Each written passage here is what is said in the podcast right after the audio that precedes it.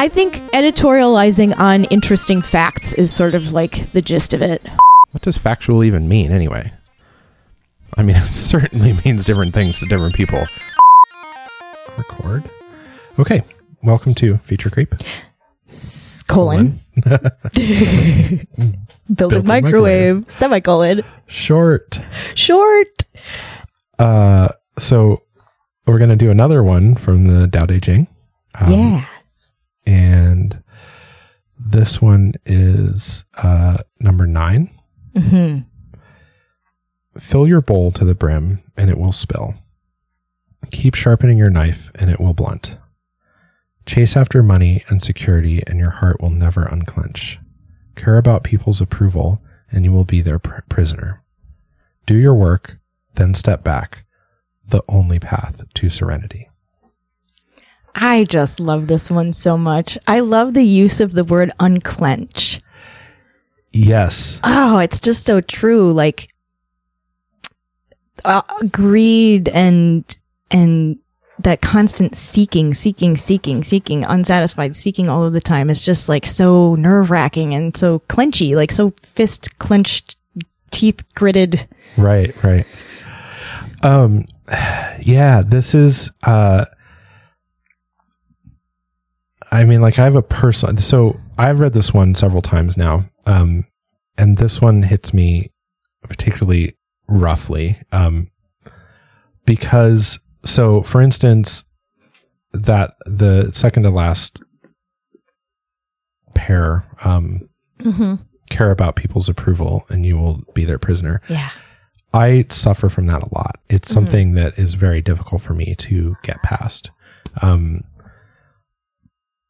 apparently, people with ADHD, that's very common. That's just sort of like a, a sort of common trait. Mm-hmm. Um, the other thing in this about about having ADHD and this one in particular is that um, a lot of these things, it like this is this is one where it's like I'm always striving to have this experience and not quite able to like like for instance um like I I apparently I don't care about money otherwise I probably wouldn't be in the situation I'm in now um I, that just seems to be the case like it's not a strong motivator for me like right now I care a lot because you know financially things are very difficult Yeah. for lots of people like I'm not the only one down in this pit right now Mm-hmm. um and uh but it's like it's just it, there's so many things but it, especially the one about caring about other people's approval is just something that's always been really tough for me because Mhm. i like it's i don't know what it is about the way an adhd brain is that just really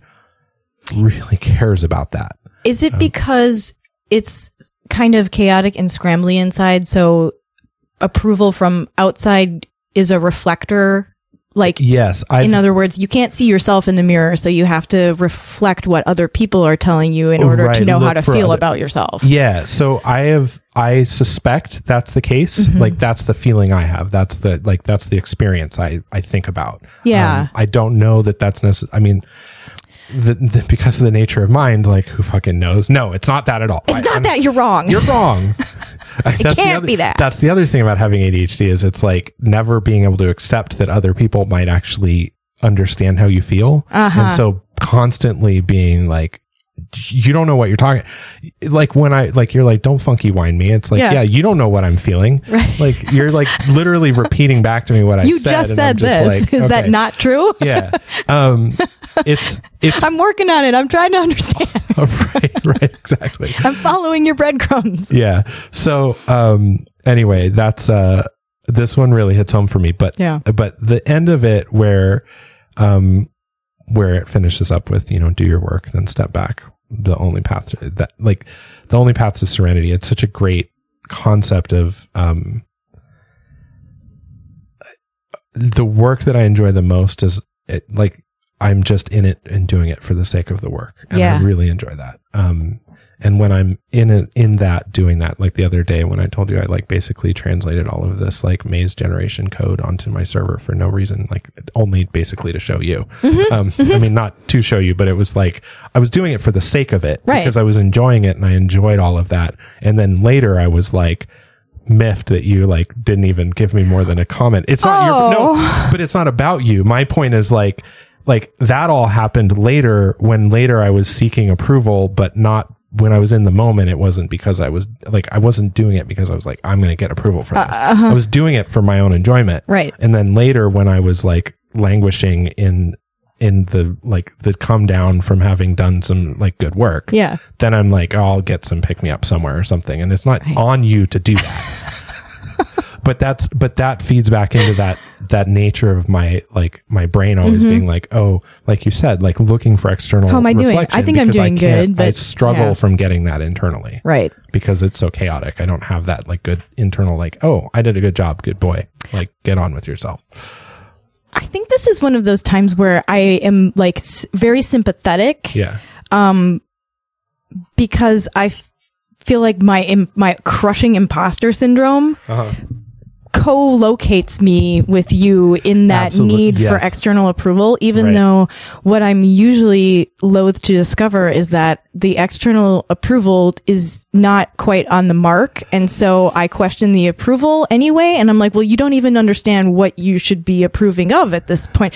And so for me it's like when i look for some kind of like a reflector what i mm-hmm. see back is a distorted reflection of approval. And i'm like well no you you're not even liking the right thing. Right yes. So i have this i have this experience. This makes me think of something. I think this is kind of right on the same vein of um i'm also very like i also am very critical of what other people have to reflect back about me. Yes. Um and so consequently i've i very rarely like trust other people to give me a good clear picture or or give me guidance in my life right? Um i'm very reluctant to do that. So it's a very rare person that i meet that i'm like i would just if you told me this is a good idea i'd be like that's great. Let's do it. Yeah. um and so when i do the hilarious thing to me is it's like one of the factors about someone who I trust to do that is someone who doesn't actually want that responsibility. And then also, They have no reason to lie to you. right, because it's like, you know, it's like you don't want the president to want to be president. You want someone who's like Right. really reluctant to take the job. Right. But um just like now. Oh no, wait. Yeah. Maybe maybe in the future when you're listening to this, we have somebody like that. But Right. Um, Yeah, and so because of that, and then also it's Oh, it's so really an unfair responsibility to be like, hey, so I can't do this for myself, so it's on you. Right. And then that's just a whole other like that fucks up relationships faster than anything I know. Yeah. Um, and so it is something you know. Anyway, so this one really hits home for me. That's funny. I, I, my, so you're worried and need external approval Yeah. because you're worried that inside your head is an unreliable narrator. And Yes. I'm always seeking approval from outside, but never satisfied with it because I think everyone else is an unreliable narrator. I have the opposite problem from you. this is why we get along. yes, exactly. It's so clear to both of us, even though it's not the same thing. Yes. Oh, that's super funny. yeah. See, the Tao Te Ching is just wonderful. Oh, it's so the, delightful. All the mysteries revealed. Um, my the I, I find chapter nine that you just read and chapter Yeah. twenty four, which is the next one we're about to read, as sort of inseparable or like very closely linked in terms of the the philosophy at work. Uh huh. So that one is He who stands on tiptoe doesn't stand firm. He who rushes ahead doesn't go far. He who tries to shine dims his own light. He who defines himself can't know who he really is. He who has power over others can't empower himself. He who clings to his work will create nothing that endures. If you want to accord with the Tao, just do your job, then let go. Yeah, this one is really good. Um, I like that a lot of the the messaging in this book is recursive. Um, he who defines himself can't know who he really is. right. At the very beginning of the book, the first chapter says, um, "Where is it here?" Chapter one says, "The Tao that can be told is not the eternal Tao. The name that can be named is not the eternal name." Um, and it goes on, but uh, so he who stands on tiptoe doesn't stand firm. He who rushes ahead doesn't go far. He who tries to shine dims his own light. He who defines himself can't know who he really is mm-hmm. because the way that can be named is not the way. Right. As soon as you box it in by putting words to it, you are limiting what it is. Right. And right. you are naming it, and to name a thing means it cannot be the thing. yeah. Um, He who has power over others can't empower himself. He who clings to his work will create nothing that endures. If you want to accord with the Tao, just do your job and let go. It's so good. I yeah, it's really good. I I this for some reason this makes me think of um uh quantum mechanics or quantum physics. Um the the nature of of you have to choose between measuring like uh, observing causes it to make a decision. Mm, yes. And when you're not observing, then you don't know the state of it. Yes, you know, there's there's a lot about that in this book as well. Um, in the right up front, where is it here? Um, one of the early chapters talks about the value of a thing being in its potential. Um, oh, here. This is very.